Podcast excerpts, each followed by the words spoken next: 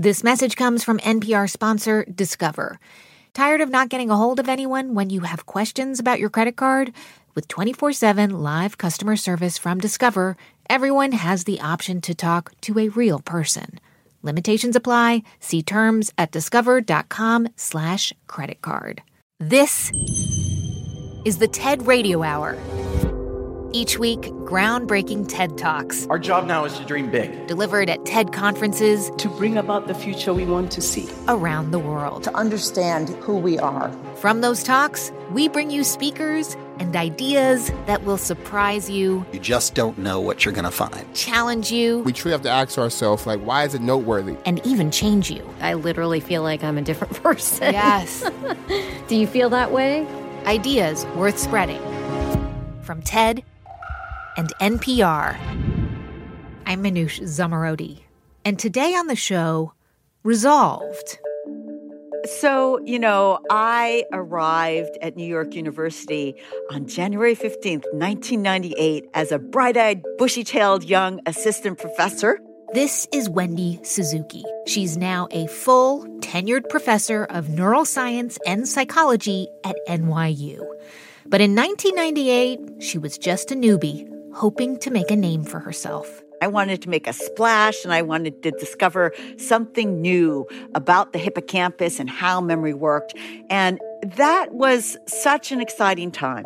Because Wendy started her own lab with grad and PhD students, all helping her do cutting edge research. And I just focused so hard because as a research scientist, I had six years to prove myself to get tenure. And if I got tenure, then I would have a job for life. But there's a really, really high bar. So Wendy went to work. I was going to just work, work, work, work, work, and do nothing else. After six years, Wendy was on the cusp of getting what she wanted tenure. She was well established and respected in her field. But all that work, work, work, work, work, work, it took a toll. I had no friends and I was eating so much takeout and I didn't move my body at all. And um, I just felt really, really bad. You were burned out. I think I was lonely. I was unbalanced. I'd gained 25 pounds. But it was really this feeling of how come I'm not happier? Mm. Despite the fact that part of me said, you have no right to be dissatisfied. You have this, you know, tenure track position. You get to do all this cool stuff. But nonetheless, I was unhappy and I did not know quite what to do. And I said, okay, I'm going to give myself a vacation. I need a break. So she took one and went to the Cotahuasi River in Peru for an adventurous rafting trip.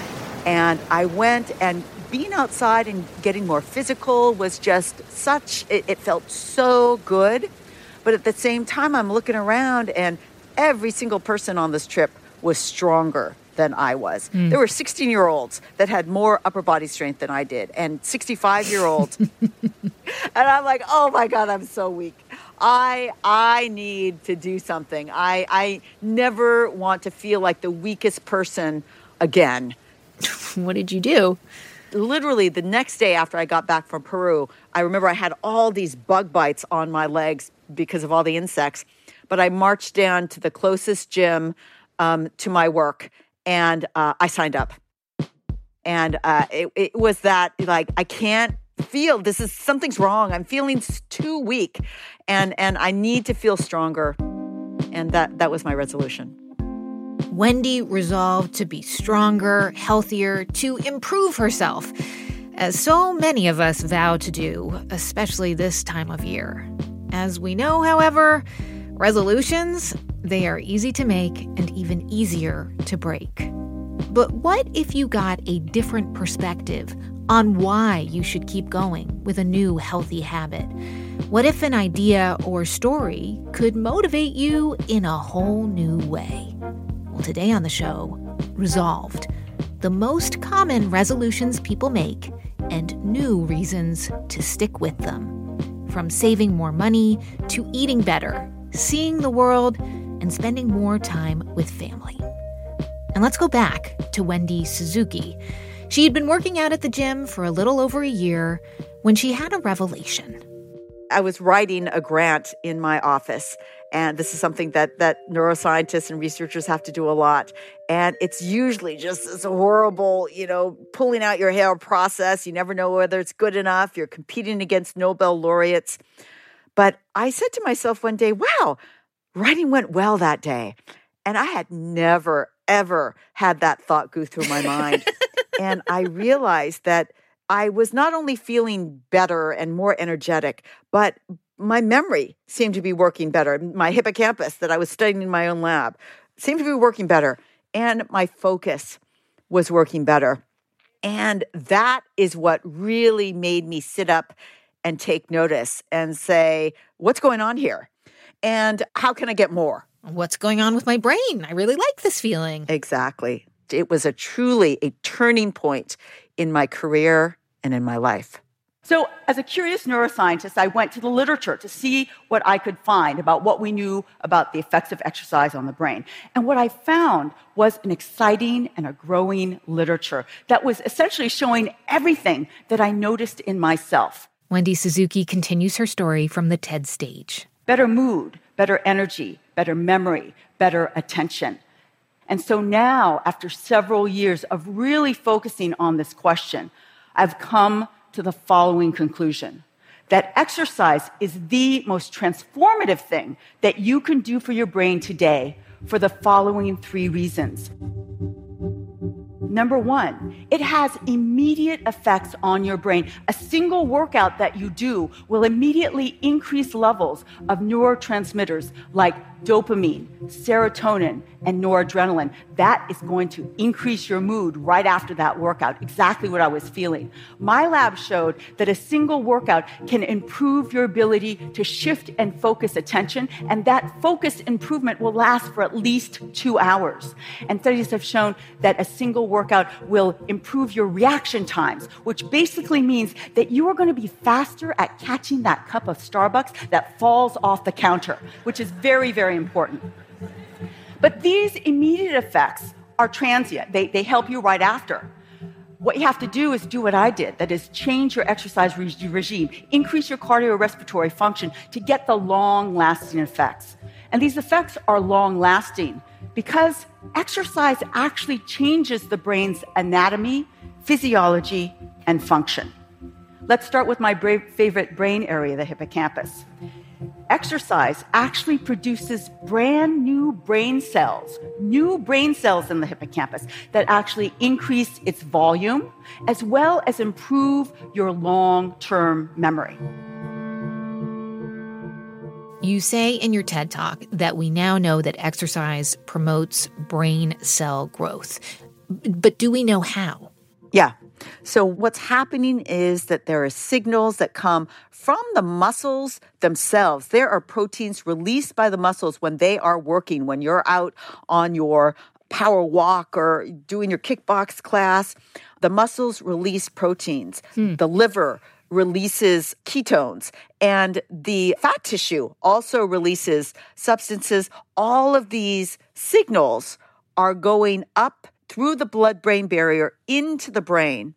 And one of the biggest things that they do is they release what are called growth factors in your brain.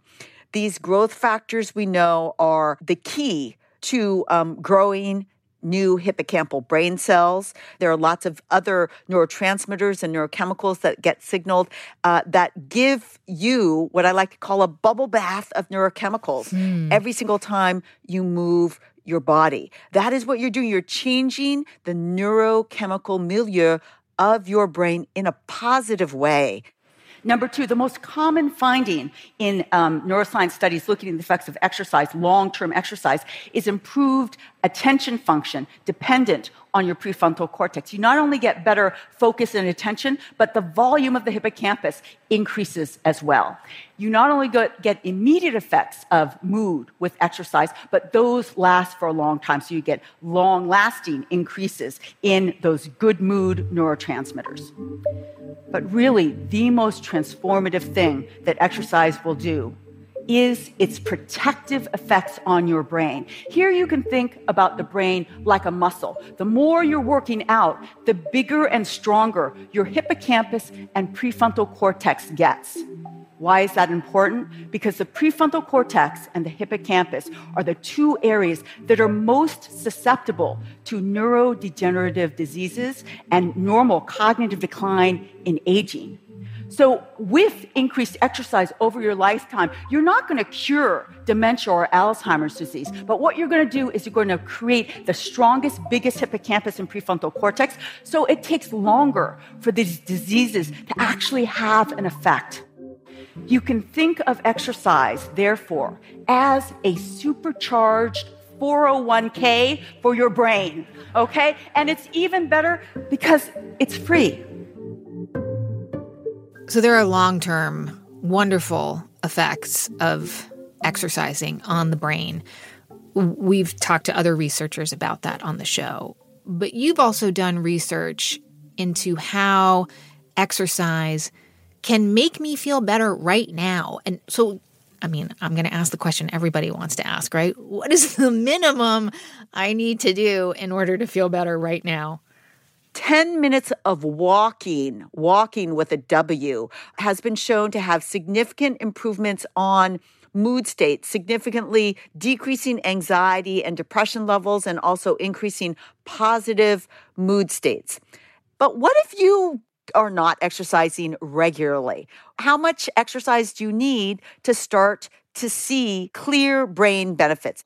And the answer is two to three times a week of 45 minute exercise. Mm-hmm. And after three months, our exercise group had significantly higher baseline mood rates. In other words, they were happier at, at their baseline. Number two, they had better performance on a task of focused attention, a very classic one that some of your listeners might have heard of the Stroop task. And they also did better on recognition memory, which is dependent on the hippocampus and, and the surrounding structures there. Do you think that that could be maybe the one thing that could keep people going? Like if, if, if they know that exercise is the most transformative thing that you can do for your brain. Yeah. Maybe that's a, the nudge that they need. It could help, absolutely people have a vague notion that exercise might be good generally. But yeah, if they really knew all the things that exercise was doing for their brain. Imagine a, a watering can with growth factors, that you are watering your hippocampus with growth factors. You're making it that much more fluffy, that much more big and fat every single time you move your body. Wendy Suzuki is a professor of neuroscience and psychology at New York University. She's also the author of the book Healthy Brain, Happy Life. You can see her full talk at TED.com. On the show today, Resolved. I'm Manoush Zomorodi, and you're listening to the TED Radio Hour from NPR. We'll be right back.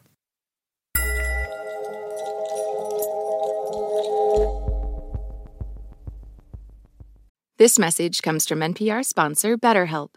When you keep your stress bottled up, it can eat away at you. Therapy is a safe space to get things off your chest and to figure out how to make them better. Try BetterHelp Online Therapy, designed to be convenient, flexible, and suited to your schedule. Get it off your chest with BetterHelp at betterhelp.com/npr today to get 10% off your first month. Support for NPR and the following message come from the Wallace Foundation, working to develop and share practices that can improve learning and enrichment for young people and the vitality of the arts for everyone. Ideas and information at wallacefoundation.org.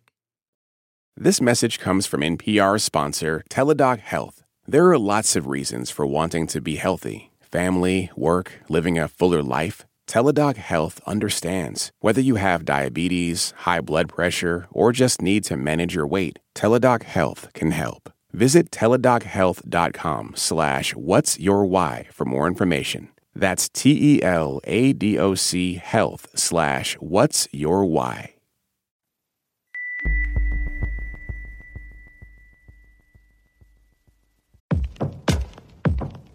This is my voice. It can tell you a lot about me and I'm not changing it for anyone.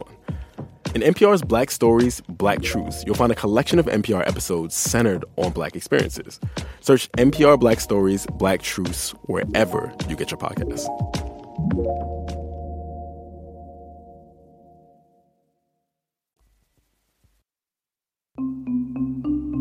It's the TED Radio Hour from NPR. I'm Manoush Zomorodi. On the show today, Resolved. We are rethinking New Year's resolutions what works, what doesn't, and what just makes things worse, like dieting. So, the reason that dieting is so hard is that the brain reacts exactly the same way to someone who deliberately loses weight as it does to someone who is starving. This is Sandra Aamodt. She's a neuroscientist who's written a lot about why dieting tends to fail. Basically, our brains, they prefer to keep us alive. Yeah, your your brain literally thinks you are experiencing a famine and responds accordingly. So that you are actually going to burn fewer calories as you move around because your brain is trying to keep you from starving to death. I got interested in this topic in the first place because of my own history. I started dieting when I was 13 and of normal weight, which happens to a lot of girls, especially. Hmm. My mom said something about how I was eating like a fat person, and it freaked me out. So I went on my first diet, then gained the weight back, as almost everyone does. And I lost and gained the same 15 pounds about twice a year, every year from then until I was 40. Hmm. And what happened when you turned 40? So I found out about some of the scientific research that indicated that my brain was actually doing what it was supposed to do in causing me to gain that weight back. And so in 2010, as my New Year's resolution, I decided to quit dieting, stop weighing myself, and I was going to do my absolute best to stay weight neutral, to let my body settle at the weight it wanted to be. Was that scary to make that New Year's resolution for you? Oh, it was. Yeah. I had no idea what was going to happen and you know like like anybody who's put that much energy into trying to control their weight I had this fantasy nightmare that I was going to end up weighing 300 pounds and eating nothing but cookies for the rest of my life. So what did happen during that year? So in terms of my weight it was shockingly uneventful. I basically stayed where I was. And in terms of my mental health, it was revelatory. I mean, partly I was mad, right? Because I had wasted an untold amount of willpower over the course mm. of the previous 30 something years trying to uh, control something that turned out I was better off not trying to control. but also the amount of space that that freed up, the amount of attention that I had for things that were more important to me than what I looked like. It was just amazing. So we shouldn't give people the impression that after you stop dieting, you just stop thinking about your body or about your health. Part of your investigation into what could work led you to start researching something called mindful eating. What is mindful eating, basically? So, the purpose of mindful eating, from my perspective, is to put your body's weight regulation system back in control of your eating, which is to say, to eat when you're hungry and stop eating when you're full. And that is the way people were eating for hundreds of thousands of years before anybody invented diet apps and calorie counting.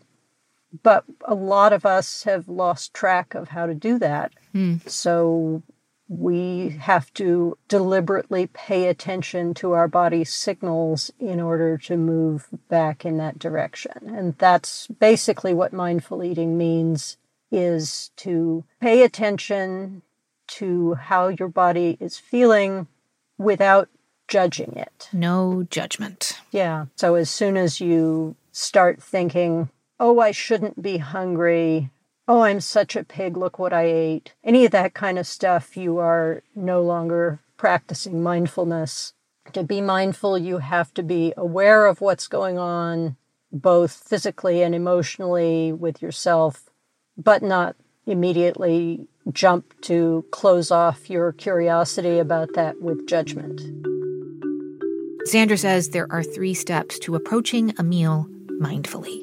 The first, mini meditations, where you just stop what you're doing, take a deep breath, focus on your body, and think through what am I feeling and what do I want right now?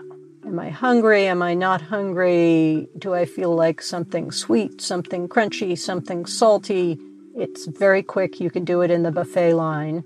Why am I reaching for another helping of lasagna? Am I actually really hungry? Or am I bored, stressed? That's when you can take it further with a body scan which is a longer practice where you sit there and go through your body piece by piece and say, okay, what is my right big toe feeling right on through to the tip of your head? And as people get better at that, they tend also to get better at knowing when they're hungry and when they're full. Now, Sandra says learning to listen to your body, it takes practice. One of the things that dieting does to us is it deliberately causes us to stop listening to hunger signals. Right? If you're dieting, the whole point is that you eat when the diet says you eat, not when you're hungry. And a lot of us cope with that by trying to just forget that we're hungry. And so it does frequently take six months to a year after you start seriously concentrating on it to get back in touch and figure out what your body is trying to tell you. The third step, she says, is movement. Some kind of movement that you enjoy, that you want in your life, not because it's good for you, but because you really love it. That it helps to reorient your idea of yourself from I am a person who looks like this to I am a person who is strong, I am a person who is skilled, I am a person who can do these things with my body, which turns out to be a much better way in terms of mental health to think about your body than thinking about it in terms of the way it looks. Okay, so let's say someone has decided they are going to eat more healthfully this year, you would say the thing that's going to keep you sticking to it is eating more mindfully. Would you agree? Is that right? Yeah, I would I would not choose a weight goal and the nice thing about mindfulness is that you can't change something until you can see it. Mm. And a lot of our less desirable habits are also our most unconscious habits, hmm. where you don't even notice you're doing the thing until it's done. And that's another place that mindfulness can help just by giving you that pause to say, okay, what are we doing here before your habits have completely run away with you? That's Sandra Aamodt. She's a neuroscientist. Her book is called Why Diets Make Us Fat, and you can see her talk at TED.com. On the show today, Resolved. Many of us promise ourselves that we are going to stress less. What does that even mean? Be less reactive when bad things happen? Manage our anger and anxiety better? Science journalist Catherine Price thinks the answer is simple add more play into your daily schedule. And, crucially, redefine your definition of what is fun. Here she is on the TED stage in Vancouver in 2022. So, you might think that you're already having plenty of fun. And that's because in our everyday speech, we often use the word fun to describe anything we do with our leisure time, even if it's not actually enjoyable and, in fact, a waste of time. So, for example, we scroll through social media for fun, even though doing so often makes us feel bad about like kind of everything. Or we'll say, that was so fun, we should do that again soon. In response, in response to things that weren't that fun and that we don't want to do again ever. But it's not really our fault that we're a little bit sloppy about how we use the word fun because even the dictionary doesn't get it quite right. You know, it says that fun is an amusement or enjoyment or lighthearted pleasure. It's something for kids to have in play areas. It makes it sound like it's frivolous and optional. But when people recount the memories in which they had the most fun, they tell you about some of the most joyful and treasured memories of their lives. So, in reality, fun is not just lighthearted pleasure. It's not just for kids, and it is definitely not frivolous. Instead, fun is the secret to feeling alive. So, the first thing we need to start with is the fact that fun is a feeling and it's not an activity. When people do have fun, when they experience this feeling, it's actually very easy to recognize because people who are having fun look like they're being illuminated from within. It's radiant. In fact, when I asked my daughter when she was about five years old what color fun would be, she said sunshine. So, what is this sunshine? You know, what is this feeling that we call fun? Well, when people tell me their stories about fun, it's really interesting because the details are all different and often quite mundane, but the energy running through them is the same. And there are three factors that are consistently present. And those three factors are playfulness, connection, and flow. So, by playfulness, I do not mean you have to play games. I just mean having a lighthearted attitude of doing things for the sake of doing them and not caring too much about the outcome, letting go of perfectionism. Connection refers to the feeling of having a special shared experience. And I do think it's possible in some circumstances to have fun alone, but in the majority of stories that people tell me about their peak fun memories, another person is involved. And that's true even for introverts. And then flow is the state where we are so engaged and focused on whatever we're doing that we can even lose track of time. You can think about an athlete in the middle of a game or like a musician playing a piece of music. It's when we're in the zone. And it's possible to be in flow and not have fun, like if you're arguing, but you cannot have fun if you're not in flow.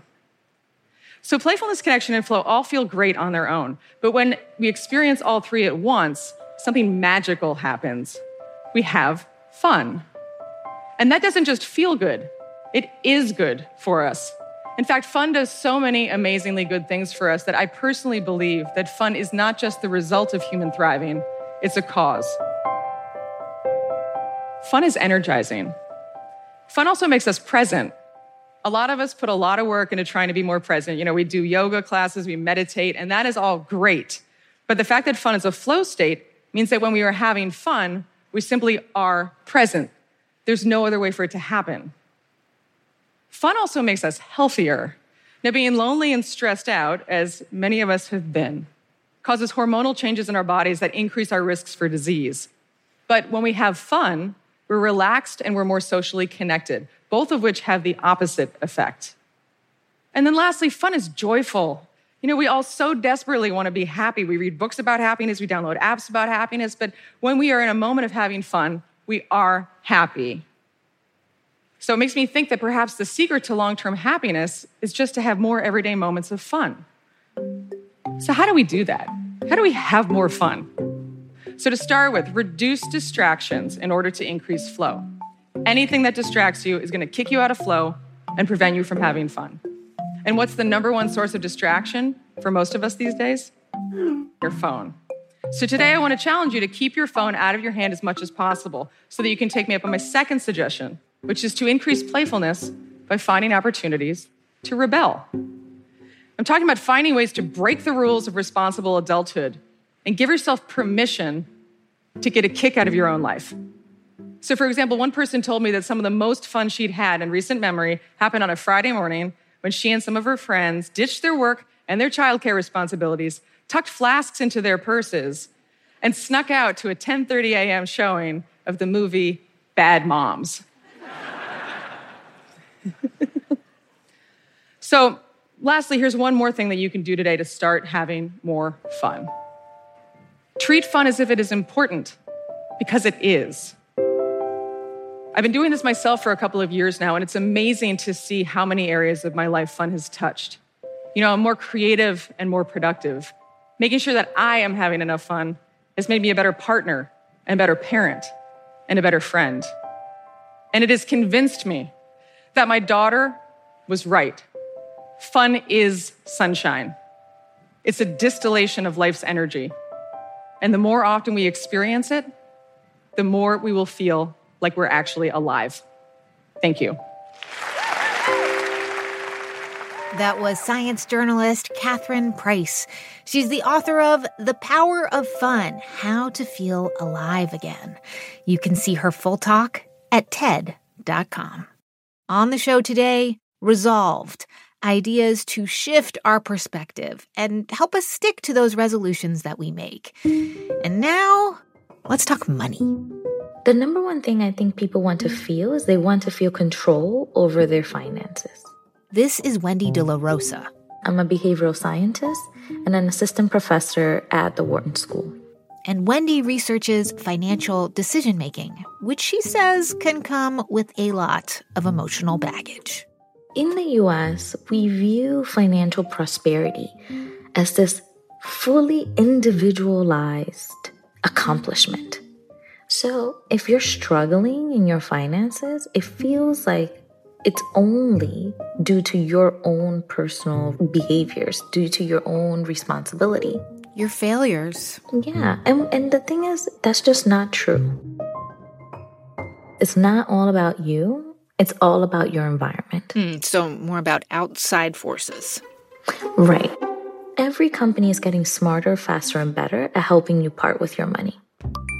Everything is being optimized to play with our psychological biases so that we spend as quickly as possible and as much as possible. In fact, online, we all know the experience of being haunted by the same ad over and over and over again. And so we're creating this environment where it becomes almost impossible to exert self control and willpower. And then we blame ourselves for it.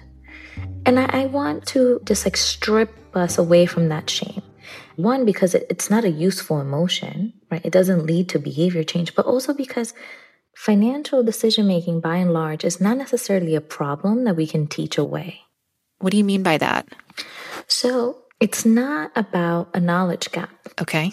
It's a behavioral gap. So, for example, there was this beautiful study that reviewed the entire literature looking at what's the impact of financial education on financial behaviors. Mm-hmm. So I get you in a room, I teach you how to save, I teach you how to budget, ultimately what happens to your financial behaviors.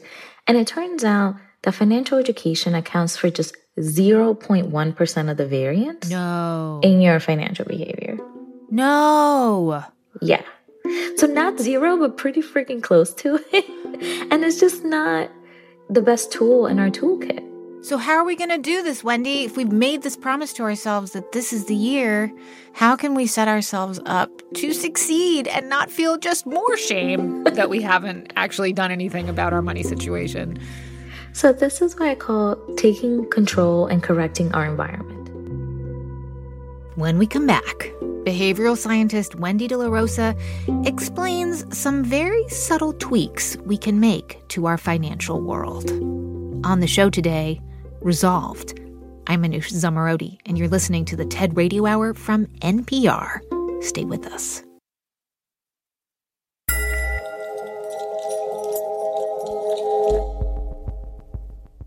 This message comes from NPR sponsor Chevron. Methane management is a critical part of achieving a lower carbon future. Chevron is taking action to keep methane in the pipe. They're committed to evolving facility designs and operating practices, and they've trialed over 13 advanced detection technologies, including drones and satellites. That's energy in progress. Learn more at chevron.com/methane. This episode's sponsor is PwC, which offers the following message A robot may not be coming for your job, but competitors are coming for your market share.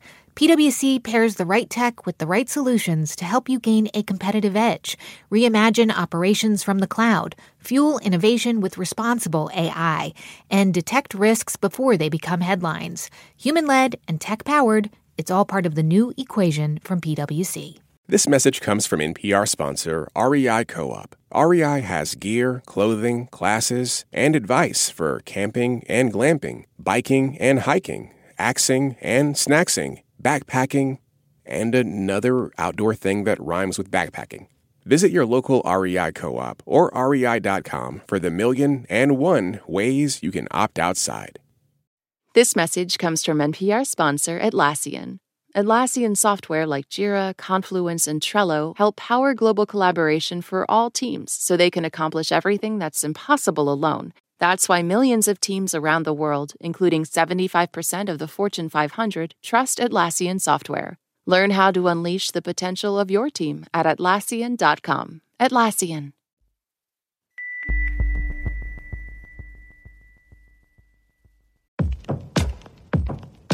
What does it mean to be black in America? In NPR's Black Stories, Black Truths, a collection of stories as varied, nuanced, and dynamic as black experiences, you'll hear it means everything. Search NPR Black Stories, Black Truths wherever you get your podcast.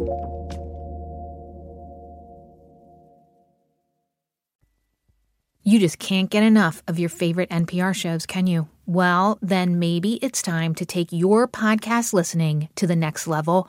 With NPR Plus, this is a totally new way to support public media. You get podcast perks like bonus episodes and sponsor free listening, and you get the satisfaction of knowing that you are helping to make our work possible. Please learn more at plus.npr.org. Give a little, you'll get a lot with NPR Plus. It's the TED Radio Hour from NPR. I'm Manoush Zomorodi. Today on the show, Resolved New Perspectives on Our Most Common Resolutions. And we were just talking about getting a handle on our finances with behavioral scientist Wendy De La Rosa. Wendy says that to take back control, we need to think about redesigning our environment. So, I'll give you sort of a quick example. Lots of people struggle with their credit card payments. But one of the reasons is because the due date is chosen randomly when you apply for your credit card. You know, your credit card is due the 25th of every month. For no discernible reason. It just is. Right. And so if you get paid on the 15th and the 30th, actually the 25th is a terrible day because you've probably already spent the paycheck that you gained on the 15th. What does that mean? Well, let's correct your environment. Call up your credit card company and change your payment date to the 16th. That's when you have the most resources, right? It's creating a self control mechanism for yourself.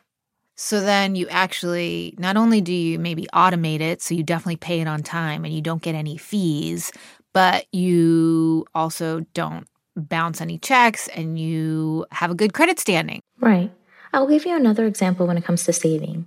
Lots of people think that the best way for us to save is to set up automatic deposits once a month from checking to savings. And that's fine, but it's not optimized. Hmm. Some months, you're going to get more money.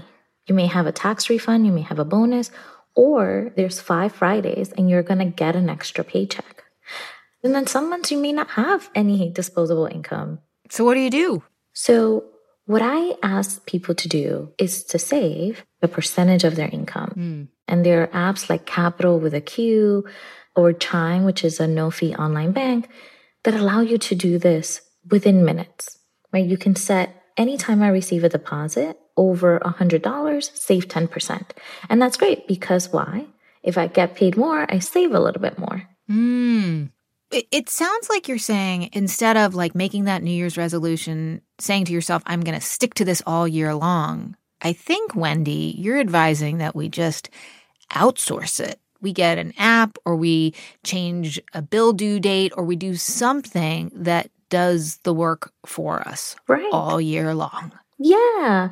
And here's the thing people fundamentally already know how to do this, they know what to do. The reason why we don't do it is because it's hard, mm-hmm. because my children need my attention, because my boss is asking too much of me, because I don't have the time. And so, if this is your resolution, here's what I want you to do take a financial health day. Love yourself enough to put yourself first.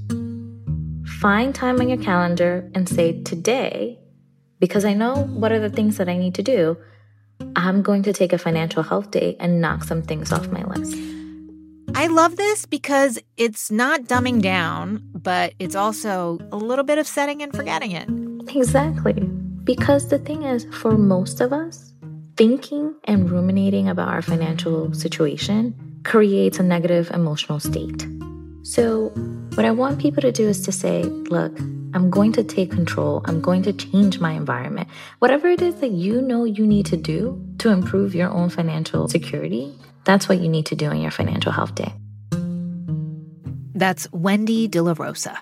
She's a behavioral scientist at the Wharton School of Business. Her TED video series is called Your Money and Your Mind. You can find it at TED.com. On the show today, Resolved. And one of the most common resolutions that we make is to travel more. Especially right now, people want to get out to see the world. But it can be tough with crowds, limited budgets, maybe worries about contributing to climate change. Well, travel writer, author, and TED speaker Pico Iyer globetrots for a living. And he has some counterintuitive advice for us on how to see the world. Here's Pico.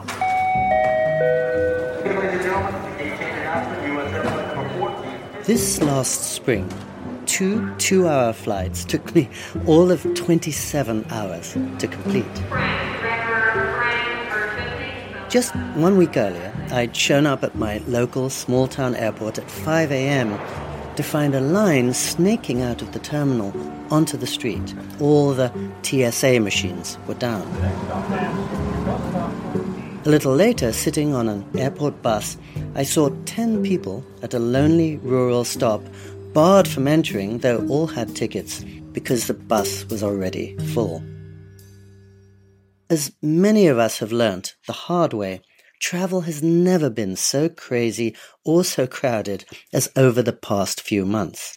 As millions of us try to cram two years of lockdown dreams into a mere two weeks.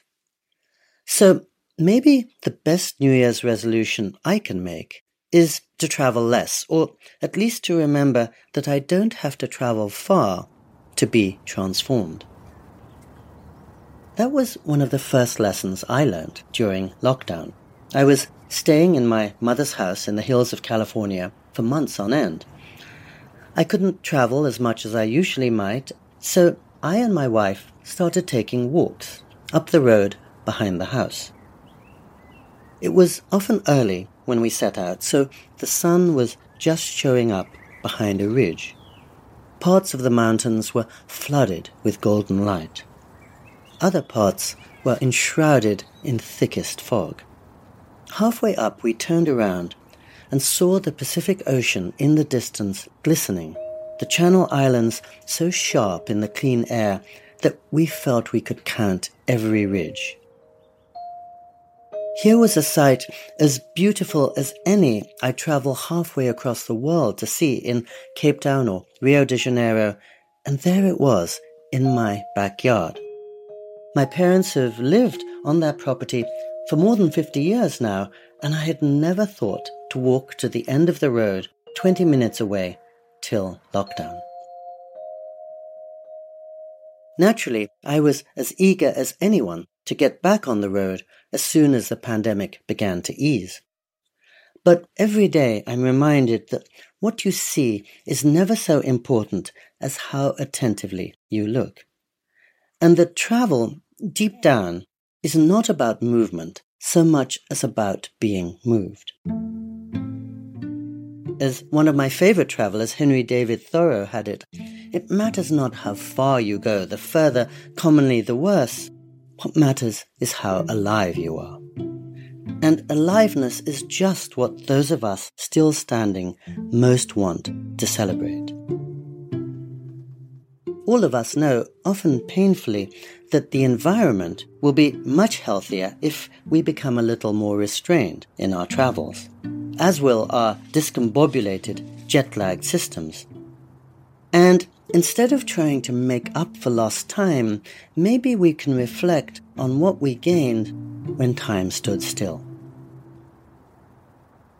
Even as airports and freeways are ever more jam packed, walking remains as easy as ever, as does the simple art of looking. One day, suddenly, I started noticing hummingbirds in our garden. Stuck close to home, my wife and I discovered a silent golden beach only 10 minutes from the house by car.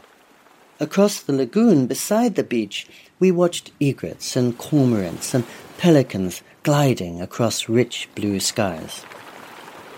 When it began to rain one winter day, we turned around and saw a double rainbow arcing over the hills.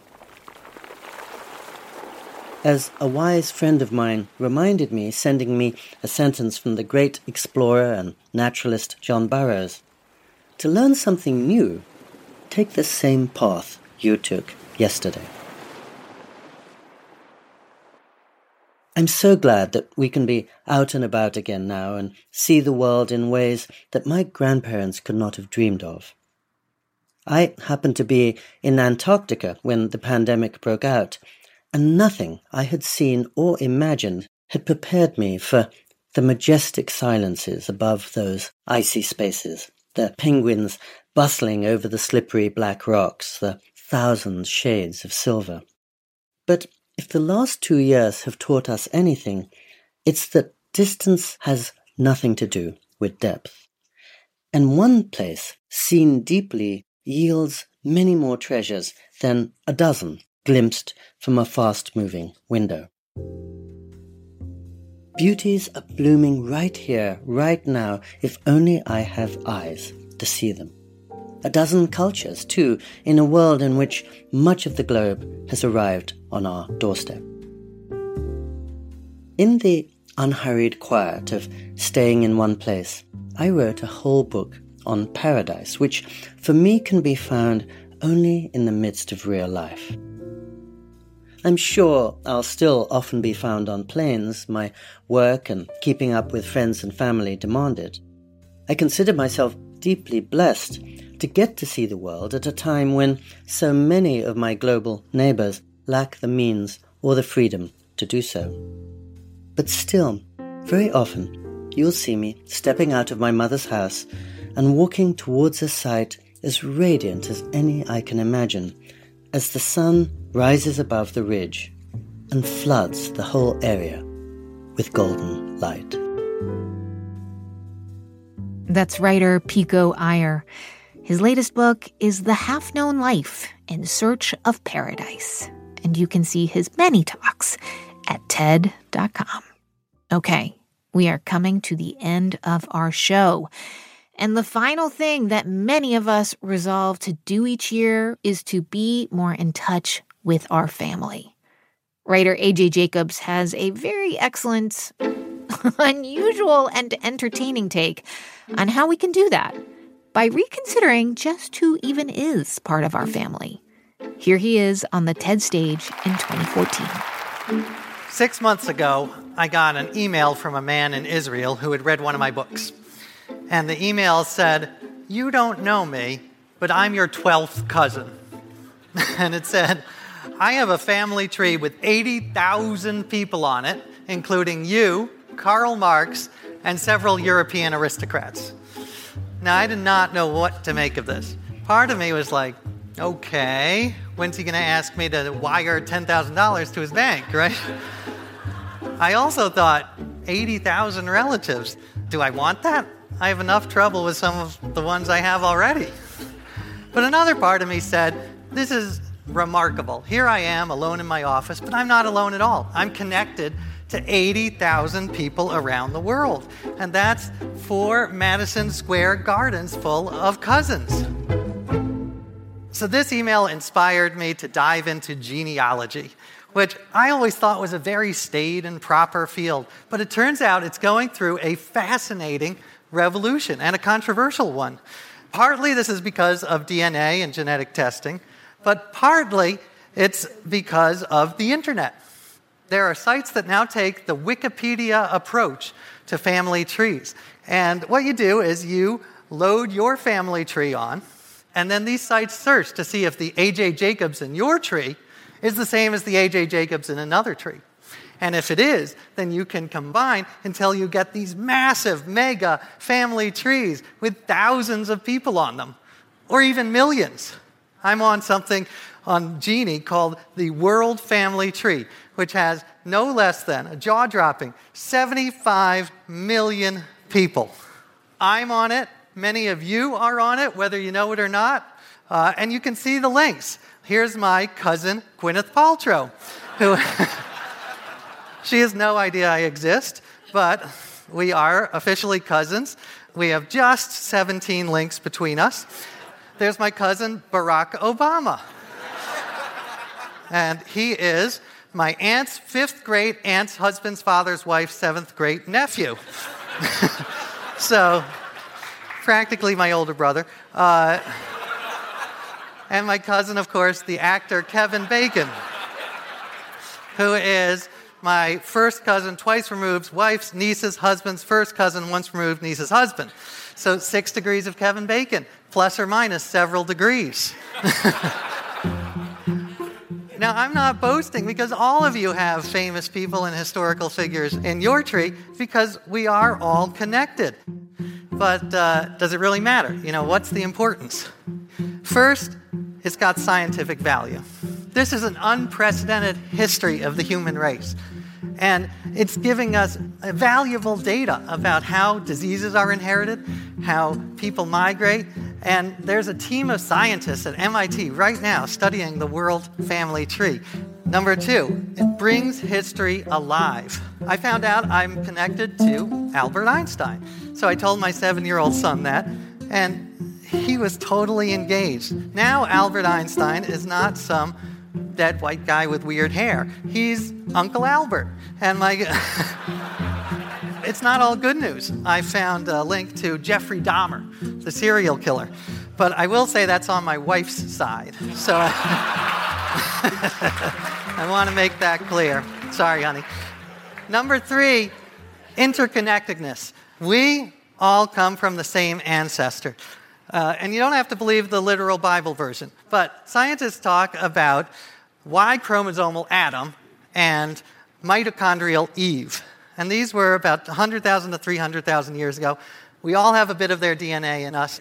Number four, a kinder world. Now, I know that uh, they're family feuds, but I think that there's also a human bias to treat your family a little better than strangers. I think you look back at history, and a lot of the terrible things we've done to each other is because one group thinks another group is subhuman.